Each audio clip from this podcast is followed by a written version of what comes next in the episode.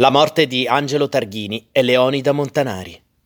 Angelo Targhini e Leonida Montanari, membri di una delle cosiddette vendite, riunioni segrete carbonare, scoperti per aver tentato di uccidere un infiltrato, furono condannati a morte per lesa maestà e giustiziati per decapitazione in Piazza del Popolo.